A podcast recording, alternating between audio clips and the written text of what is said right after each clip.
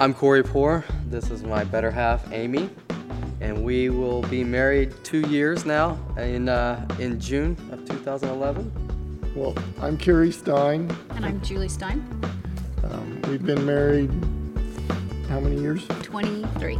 23 years.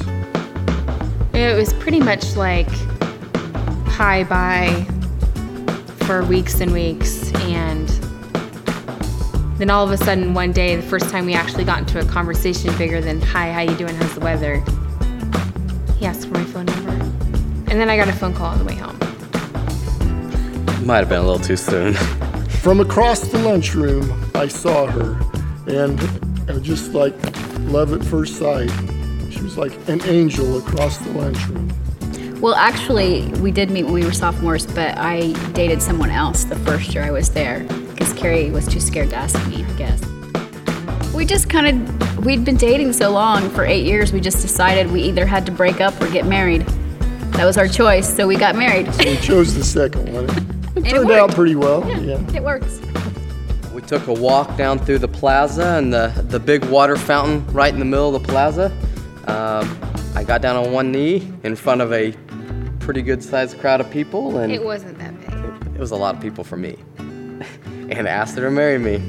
Um, on our wedding day, um, I had this stool made so that I could stand on it um, when we kissed because Carrie is so tall and I am so short. He's like a foot and four inches taller than I am.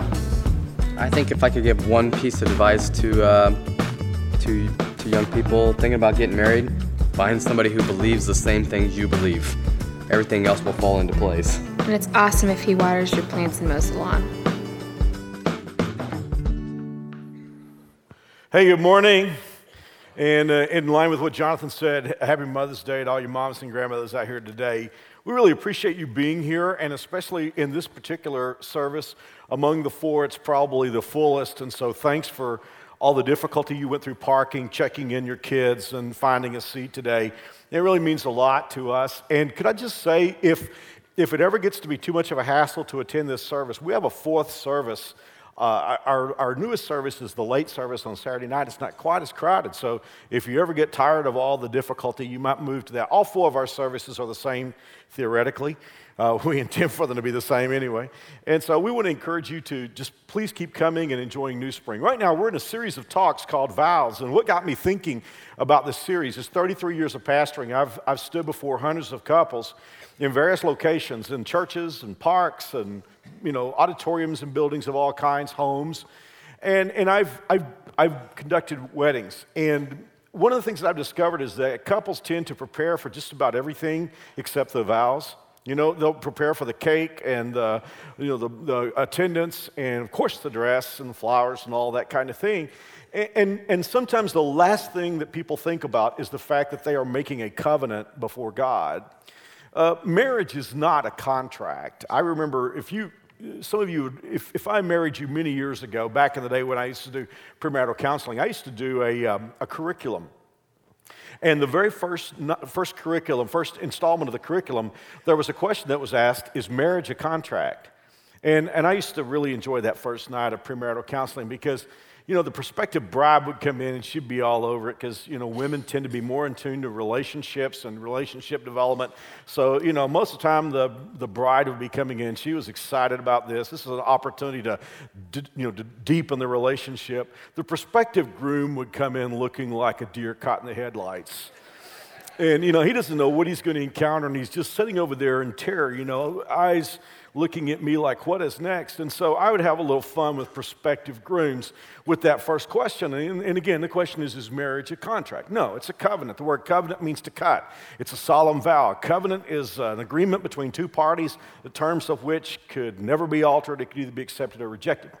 Um, but I would, I would ask the groom, is marriage a contract? And I would say, here's the deal it's not with your, your wife, you're going to make a covenant with her, but I'm going to make you sign a contract with me. And back in the day, we were at the old location, we were building this campus, and, and we were building building, you know, and, and I would look at the groom and I would say, I'm gonna make you sign a contract with me, and if you get divorced, don't worry about who's gonna get the house or the car, I'm gonna get it. And, and we're gonna build a church building with it. And of course, at that point, the groom is looking terrified at me, and finally I tell him I'm kidding. Um, but no, marriage is a, is a covenant, and it's, it's, it's based on vows, and, and that's what this series is about. We are examining the vows that people make with each other before God and before the people that are important in their lives. And today, we come to what I believe is the most beautiful of the vows. In fact, it, it might not only be the most beautiful of the vows, it might be the most definitive of the vows. And what's funny is we, when we have a wedding, we tend to gloss over these words. And my gut instinct is if you listen to this talk today, the next time you're at a wedding, you're going to think about this, this expression completely differently because you're going to find out that a word or a, or a phrase that we might have just let go through one ear and out the other is really one of the most important of all the vows. And here it is to have and to hold. How many times have I stood before a man and said, Will you have this woman to be your lawfully wedded wife to have and to hold until death do us part. Or I've asked a woman, Will you have this man to be your lawfully wedded husband to have and to hold from this day forward until death do us part? Well, why is that so important? If you were to ask me a question today, a question I get asked a whole lot in our culture today, what's the difference between just living together and being married? Well, before I answer that question, I always feel an obligatory necessity to offer a cultural apology to all of you young adults from my generation. Because my, my generation, the baby boom, left you guys with a whole lot of debris. We are what sociologists call the pig and the python. You know, our, our, our, our, parents went through the Depression, they went through the war, and when, they, when, our, when our dads came home from the war, they made big families, and that is why the baby boom generation is so large, and you can sort of watch it go through the culture. That's why sociologists call it the pig and the python. I was born in the median year, or one of the median years of the baby boom, 1956. And there are a whole lot of people my age, and that's why we're so cotton picking annoying to all of you who are young. There's just so cotton picking many of us. But, but when we were young, when we were in our teen years in the late 60s and early 70s, we challenged all the societal norms, and not necessarily in a good way, frankly, in a bad way. We thought our parents were dumb. Man, most of the time we grew up spoiled because our parents raised us, you know, they've been through the Depression and the war, and they said, we didn't have all these things, and our kids are going to have it. So if you ever want to know why baby boomers are so stinking insufferable, that is why we grew up spoiled. And instead of being grateful to our parents, we turned on our parents and basically flipped them off. And, and, that is, and then we decided we had better ideas for society. We had a great idea. We were going to go out in the park, put flowers in our hair, and dance around and smoke dope. I mean, that's the way to have a great society. What's interesting is by the time we turned 30, we renamed our parents' generation. We called it the Great Generation because we realized they knew a whole lot we didn't know. But here's the deal my, my culture, my generation left all of you young adults with some really bad stuff. And one of the bad things that we left you with was a question about whether marriage was really important or viable. In my, in my day, we used to say, well, what's important about a piece of paper? If you love, if you love somebody, wow, just, just move in together. You know, you don't need a piece of paper. And if the feeling's gone, then you move out and you separate and you find somebody else. And so, a huge cultural apology to all of you young adults from my self absorbed generation. But if someone were to come to me and say, Mark, be honest, what's the difference between just living together and being married? Well, first and foremost, I would say vows. Because you see, vows are very serious. The Bible says if you make a vow, you need to be serious about it. In fact, God said, look, you're better not making a vow at all than to make a vow and not keep it. So when you, when you stand before a minister or a judge or justice of the peace or captain of a ship, when you stand before someone and you vow your affection in marriage, you are taking solemn vows before God. It's very serious. So I would say, yeah, vows would be the big one, but this specific vow more than any other. If you ask me, what's the difference between just living together and being married? It is this vow to have and to hold. Because you see, when a man stands across from a woman or a woman stands across from a man, and they speak these words to have and to hold, when that ceremony is over, they have a human being for the rest of their life to have and to hold. All right, let me get functional with you for a few moments. What does it mean? Let's break it down.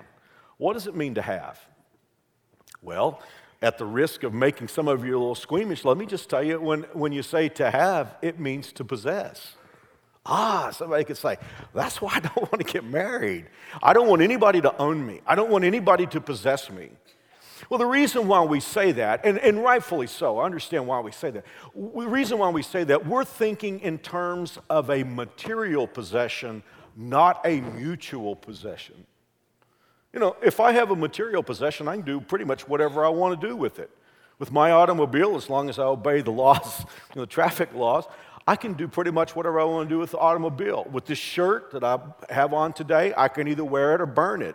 And maybe I'd be better off burning it. I don't know but it belongs to me. And so when some of you hear that, you know, to have means to possess, you're saying, hey, wait a minute, Mark, I don't want that to happen. And, and, and you're thinking about this, and I don't blame you a bit. I'd think the same way. What you're saying is, I don't want somebody to own me and put me in a box and take me out and play with me.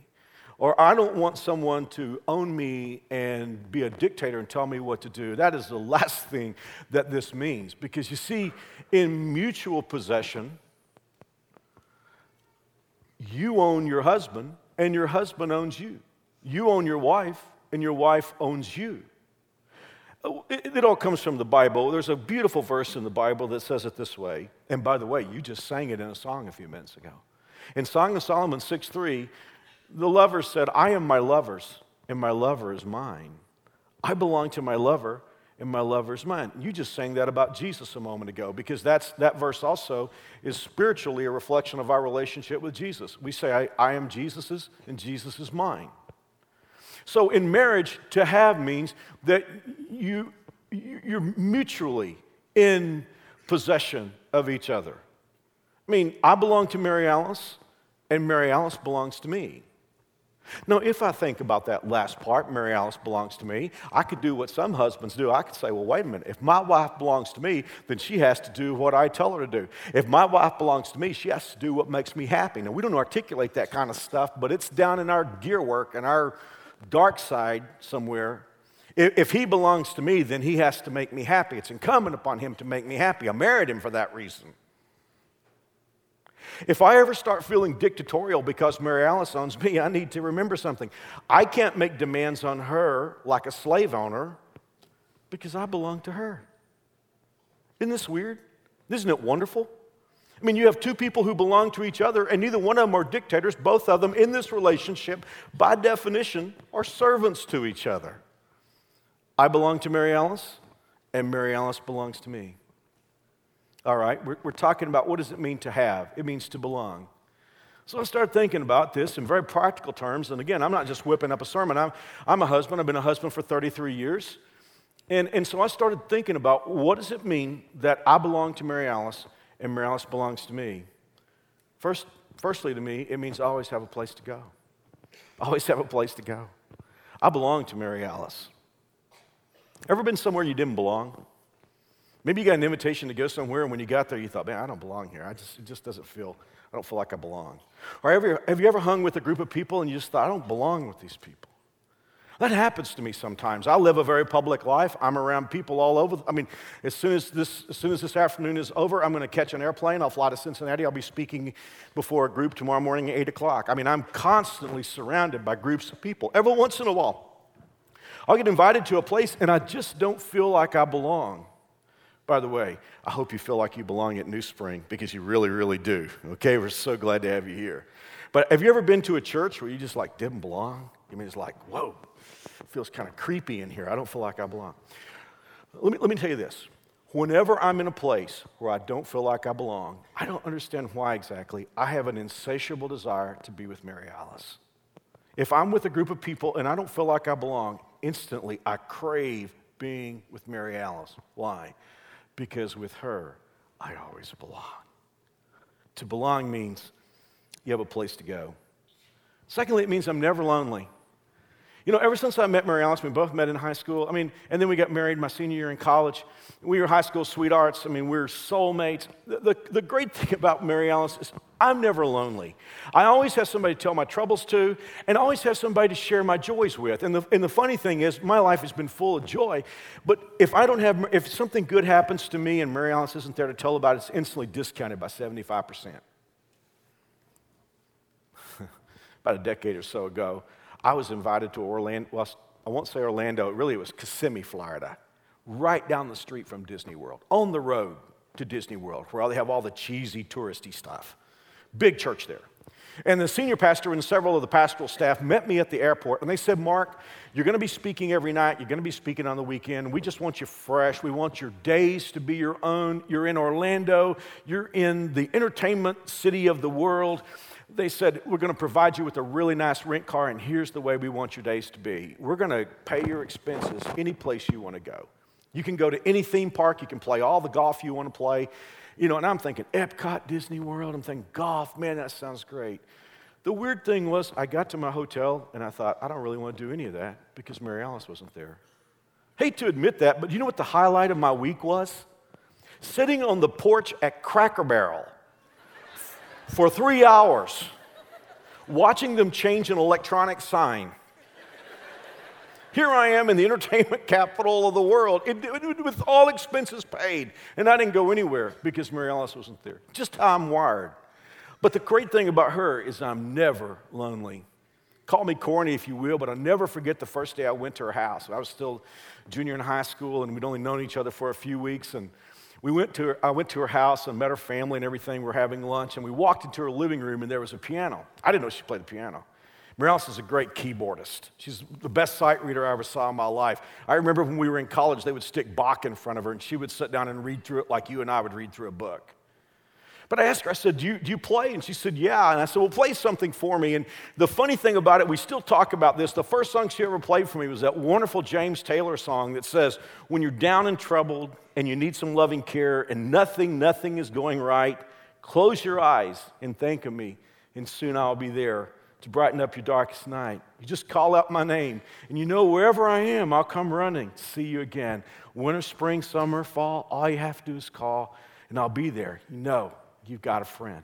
It's been funny for all these years. That's sort of been the template of our relationship, is that we've always had each other to fall back on. When I say to have, it means you're never lonely. And then it also means the relationship is exclusive.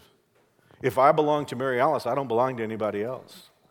And for anyone else to try to take me would be attempted theft because I belong to her. I, she has exclusive rights to me, and she belongs to me. I have exclusive rights to her. And then while we're just scrolling through these, let me add this one. If the fact that Mary Alice belongs to me means that I have the responsibility to take care of her and to meet her needs, to have. All right, what does it mean to hold? Well, I think first off, it means to hold. You know, I'm a, I'm, I'm a demonstrative person. I, I mean, when I meet people, it's, it's, it's normal for me oftentimes to hug people. So I, I hug thousands of people.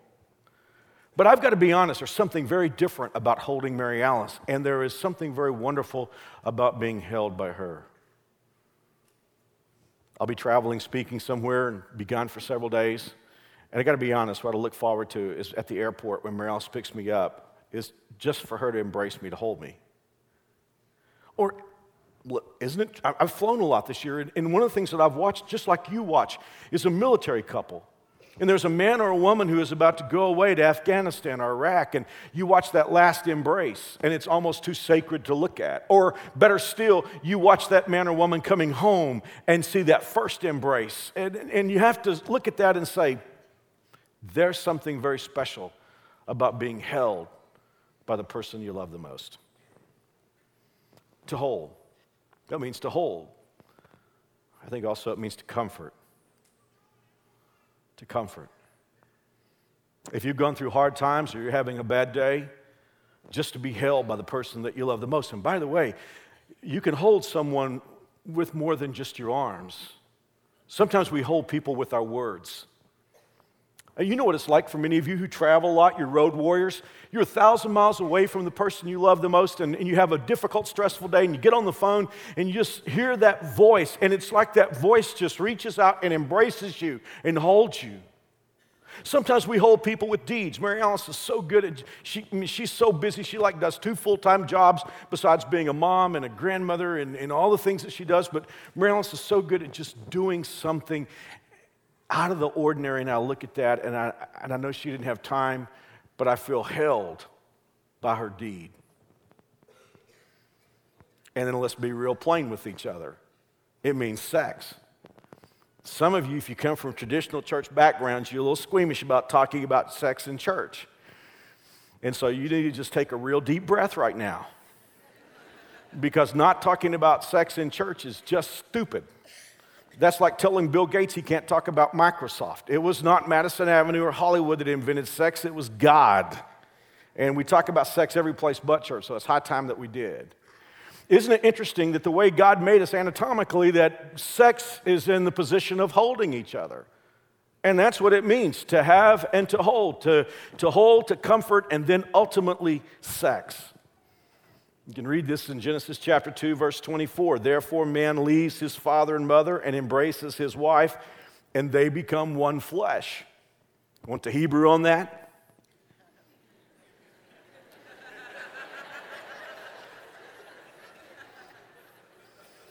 It's almost like the Holy Spirit knew there were some hyper spiritual people that would say, Oh, that's on a higher spiritual level. Then God just threw verse 25 in. The two of them, the man and his wife, were naked and they felt no shame. God is saying, Read my lips. to have and to hold. It's a beautiful picture, isn't it? A man and a woman standing at an altar, pledging their love to each other. One of the first vows they say is, I take you to have and to hold. It's a beautiful picture, but unfortunately, it's a rare picture. Because you and I know culturally what's going on today. Half of all marriages end in divorce. And that's why a lot of people have just given up on marriage and said, hey, I'm scared of marriage. I'm just, I'm just going to live with someone. And, and, and that's produced a whole different set of situations because in my parents' generation, 80 plus percent of all adults were married. Today, it's less than 50 percent, and it's dropping. I think a lot of young adults are just looking at the problems of marriage, of having and holding not working, and saying, I'm scared to get into marriage. And then some of us know what it's like to have friends who are in a marriage, but they're just going through the motions. When I knew I was going to be talking to you about this vow, there was one word that stood out to me above all the rest. You say, Mark, was it to have? To hold? No. I, I knew the most important word here.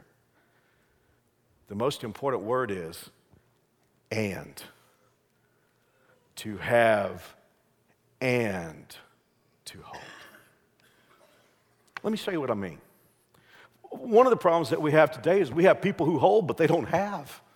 They're having sex, they're together, they're holding, but nobody belongs to anybody.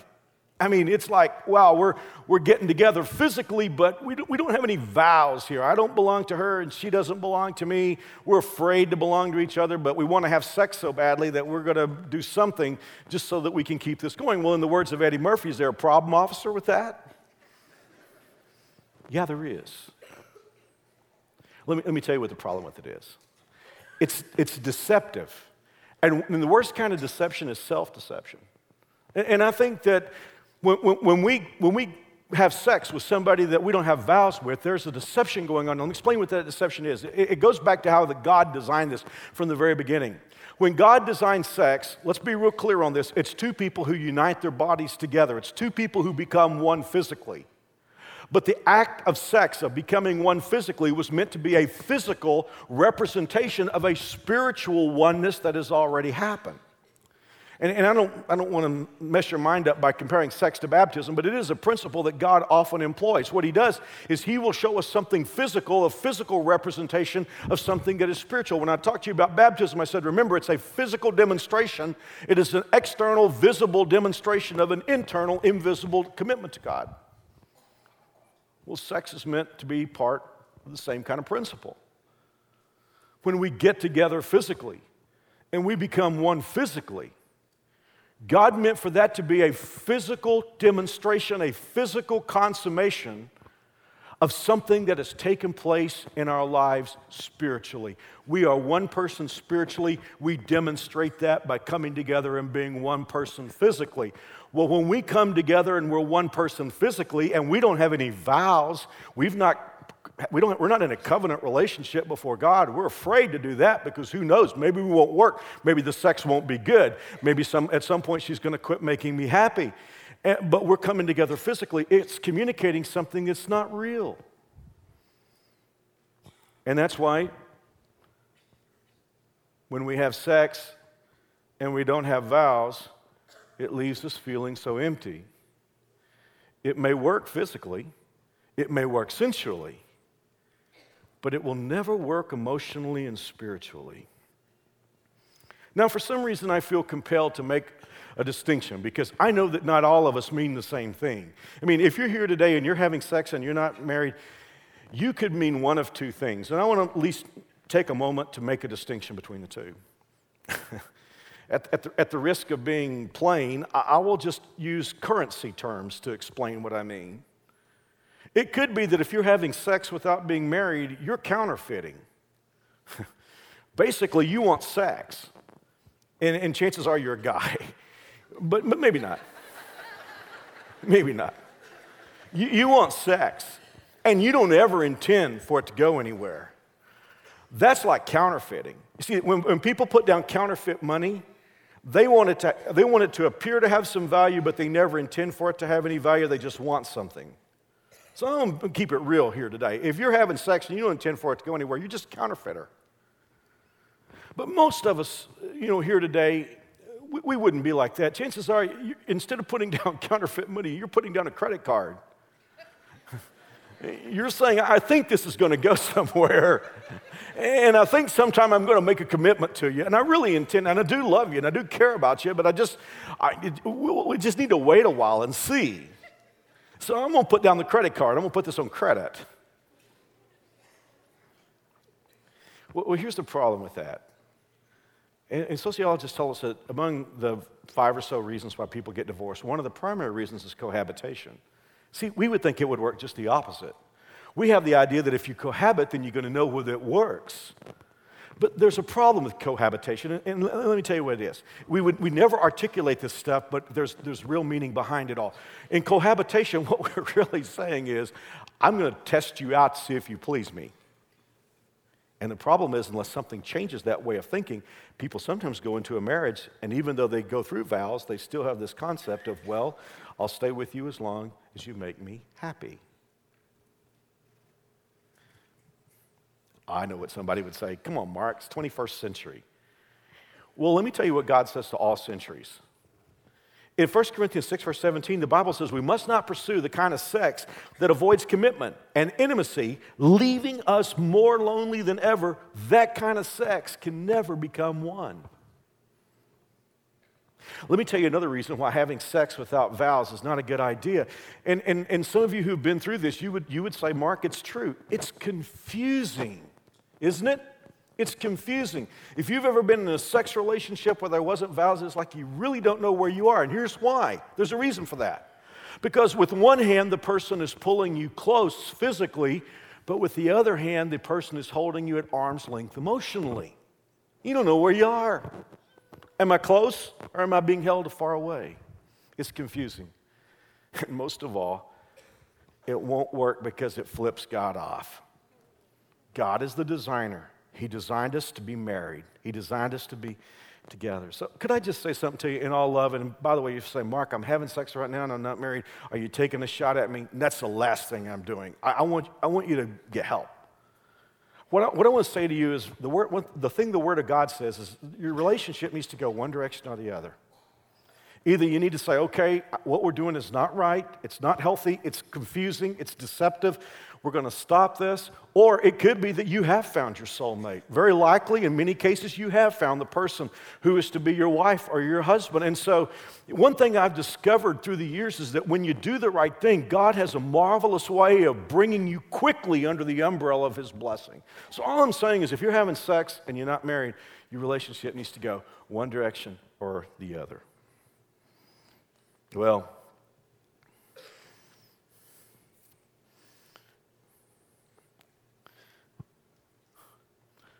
to hold but not have.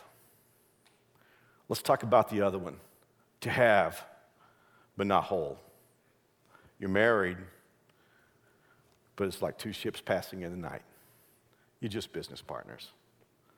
Somewhere there's a wedding license, somewhere there's a white book with wedding pictures in it. There's a day on the calendar that you still go out to eat and sort of go through the obligatory motions of an anniversary celebration. But it's not healthy Maybe you're just keeping up appearances, or as I hear many people say sadly from time to time, you just stand together for the kids. I don't counsel anymore, but for many years I counseled hundreds of couples, and I would listen to couples, and I, and I would think to myself, I mean, these couples, they didn't start out this way. They started out in love. They started out hot. They started out passionate for each other. When they ran out the, you know, ran down the aisle and the rice was coming down, they thought they would never be out of love. But here they are, and it's cold. How did it happen? Let me just tell you this, and I don't have a lot of time to develop this, but I've come to believe it happens primarily for two reasons. One of two reasons, if not both and sometimes one after the other. Frankly, folks, I think it's just drift. I cannot tell you how many couples I've talked to through the years, and I said, How did you get here? I mean, you know, because clearly they're not, they're not getting along, they're not happy with each other. And I say, How did you get here? And, and they would look at each other quizzically as if we don't know how we got here. And then finally, one of them would turn to me and say, Well, we just drifted apart. Hey, well, drift happens. Well, let me tell you how many it'll happen to if we don't work hard to keep it from happening. Ha- happening. Drift will happen to 100% of us who are married. You know why? Careers, kids. Man, careers and kids are great. If your career takes off, glory to God. You have kids, awesome. But the problem is when you start having all these things happening, if you don't work hard to stay in each other's lives, you're going to drift apart. When, when, the Bible talks about the plan for marriage, which by the way is in the book of Genesis, Jesus said it twice in the Gospels, it's once in, in the church epistles. Whenever you find the same verse four times in the Bible, that's like God saying, really pay attention to this. Therefore, shall a man leave his father and mother and cleave, is the old King James word, cleave to his wife, and they, the two shall become one flesh. Now, cleave is the operative word there. Cleave means to proactively become close. The Hebrew word means to glue. And here's the deal if you're married and you don't work hard at staying each other's, in each other's lives, you will drift.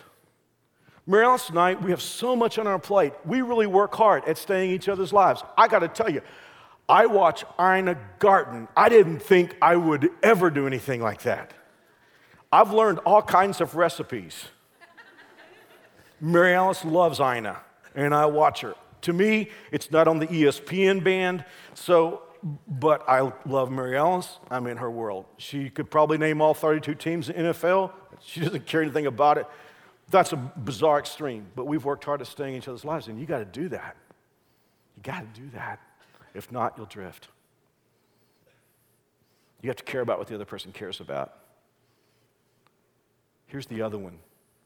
It's a little controversial, so hang with me, please. Diversion. Diversion. You and I have passion, and God intends for us to express that passion for our soulmate. And when you first when you first meet each other, when you fall in love, I mean, you know, you've got that passion and it just flows out. It's just so natural. You want to be with her, you want to be with him. It's like, oh man, I'm just so in love. But you know, there's a weird thing about getting married. Everybody's got complexities, everybody's got idiosyncrasies, everybody's got stupid stuff complicated stuff. Infatuation covers it up, marriage reveals it, only love can absorb it. But the problem is we get, we, we get together and all of a sudden, you know, after we get to know each other, we're living with each other, we're married, we're committed, all that irritating stuff comes out in the complexity and we're thinking, wow, I got deceived. I thought I was marrying somebody else and I got her. I thought I was marrying somebody else and I got him. And all of a sudden we realize it's very complicated living with this person. And what can happen is we have this passion, we have these needs, and we can be tempted to try to find some kind of shortcut to get these needs met, but without dealing with the complexity of being with a live human being. I want to give you two of the big diversions that I see today that's breaking up a lot of homes. One is porn, and primarily this is guys. I, I have a hard, honestly, guys, I have a hard time understanding porn. It's so cheap, it's so dirty, it's so sleazy. But the one thing I've discovered is a lot of guys who are hooked on porn. You know what they tell me? They tell me it's cheap and sleazy and dirty. And Mark, I hate it and I hate myself. But I can't, and, and they can't help themselves. And, and when I listen to them, they'll tell me it's like a drug addiction. And it really is a drug addiction. It's a natural drug in the brain. But, but we'll save that for another day. Let's just ask the question why do guys get hooked on porn in the first place? It's because they want sex. But if you have a healthy relationship with a real live woman, that's going to involve some complexity. One thing about a woman, there's not a man in the world who understands a woman. Now, one thing about women, they understand each other. I never can quite get that. They, they get each other. But for a guy, man, I'm going to tell you, it's complicated. If you want to have a real, thriving, hot relationship with a real live woman, that's a challenge. You're going to have to care about her. You're going to have to understand that to a woman, sex is much more than a physical act, it's an emotional thing. No woman is going to give her body cheerfully and happily and, and freely to a guy that she doesn't believe is totally about her and cares about her more than the three minutes before he wants to have sex. And so some guys just say, well, it's just too complicated. I'll just get on the computer. And this is both men and women today, but we're concerned about social networking. I was reading a statistic, a survey from the American Academy of Matrimonial Lawyers that's revealing that Facebook is now cited as reason for one out of five divorces. I don't really think it's Facebook. I think Facebook is a symptom. But what you often have is, is, is a woman that's, that's saying, I, I, Man, my husband, I don't know what he's thinking. I don't even know if he's capable of thinking. I don't understand him. He's too complicated. The guys understand each other. They can just grunt and understand each other, but I don't understand him. He's just too difficult. He's too complicated. Hey, you know what? I can get my fix. I went to high school with this guy. I'm going to get on the internet. We're going to chat for a few moments. It doesn't mean anything. It's a shortcut. I can get my emotional fix, but I don't have to deal with a real live person. I think you know God intended for something very different. See, as I close out this talk, I, I think the order is exactly right to have and to hold. God intends for you and me, those of us who are married, God intends for us to have a red hot sex life that flows out of a relationship that to have part, that mutual possession, that we belong to each other. We have this sense of oneness. And out of that sense of oneness comes a red hot relationship. I mean, by the way, you know, for, for all of you who grew up in traditional churches where you didn't talk about sex in church, you need to understand that God talks about it a whole lot. Let me, let me read you one of my favorite texts in the Bible, 1 Corinthians 7 3. It says, The husband should fulfill his wife's sexual needs, the wife should fulfill her husband's needs. The wife gives, this is the mutual ownership thing, the wife gives authority over her body to her husband, the husband gives authority over his body to his wife. And a lot of you are going to love verse 5. You're going to love it so much, you're going to want to have it embossed in gold on the front of your Bible. Do not deprive each other of sexual relations. Do you know this in the Bible? Some of you are going to start coming to church more just after hearing that.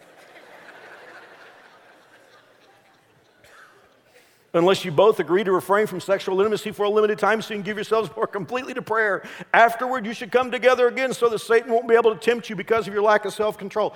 Any of you ever go to a whack church? Church of Corinth was totally whacked, they were all messed up. And evidently, there were some people in the church of Corinth who were married, and instead of saying, Not tonight, dear, I have a headache, they were saying, Not tonight, dear, I'm in a time of prayer. And, and don't you find it interesting that the Bible said, go ahead and have your time of prayer, but you need to break it up and then get back to being with each other? That's what God says about sex. I mean, and, and boy, Song of Solomon gets really graphic. Song of Solomon 2 6, his left hand cradles my head, his right arm encircles my waist. And guys, listen, if you want to know how to make your wife feel loved, you got to take a page out of Song of Solomon 7. Listen to this guy talk to his wife. This is in the Bible. Your beauty, within and without, is absolute, dear lover, close companion. You are tall and supple like the palm tree, and your full breasts are like sweet clusters of dates. I say, I'm going to climb that palm tree. I'm going to caress its fruit. Do you want the Hebrew on that? I'll give it to you. And I love this. Your beauty is too much for me. I'm in over my head. Oh, that is a line. I'm not used to this. I can't take it in. And then he says, Your hair flows and shimmers like a flock of goats in the distance, streaming down the hillside in the sunshine. I'm guessing something has been lost over the last 3,000 years. I wouldn't try that one. And then he says, Your smile is generous and full, expressive and strong and clean. Your veiled cheeks are soft and radiant. There's no one like her on earth, never has been, never will be. She's a woman beyond compare. My dove is perfection. Do you think she was perfection? I doubt it. But this guy wanted his wife to feel perfect. He understood wisely. Oftentimes, women are a little bit insecure about their appearance. And he said, My babe is perfect. And how does she react to him? well, it takes us right back to where we started. Song of Solomon 7:10. I am my lover's. I'm all he wants. I'm all the world to him. And that's how it's supposed to work. To have and to hold. I'll bet you'll never listen to that line the same again in a wedding, will you? Father, thank you for the privilege of being here today and for what we've learned. God, I pray for every marriage here, especially maybe some that have been a little strained because uh, they have, but they don't hold. And so, Lord, I pray that you'll just fire, stoke up the fire and bring them back to the place where they fell in love and let them have that sense of belonging to each other. And God, I pray for those who might be here that are holding but not having. They're, they're, they're in sex, but eh, they feel that it, they, they feel that it's not really fulfilling. So, God, I pray you give them direction, know the next steps to take in their lives, and help us all, Lord. Thank you for letting us be here today. God, would you bless every mom, help them to know how loved and appreciated they are. Thank you for putting the spirit of motherhood in the heart of so many women. We thank you for it in Jesus' name. Amen.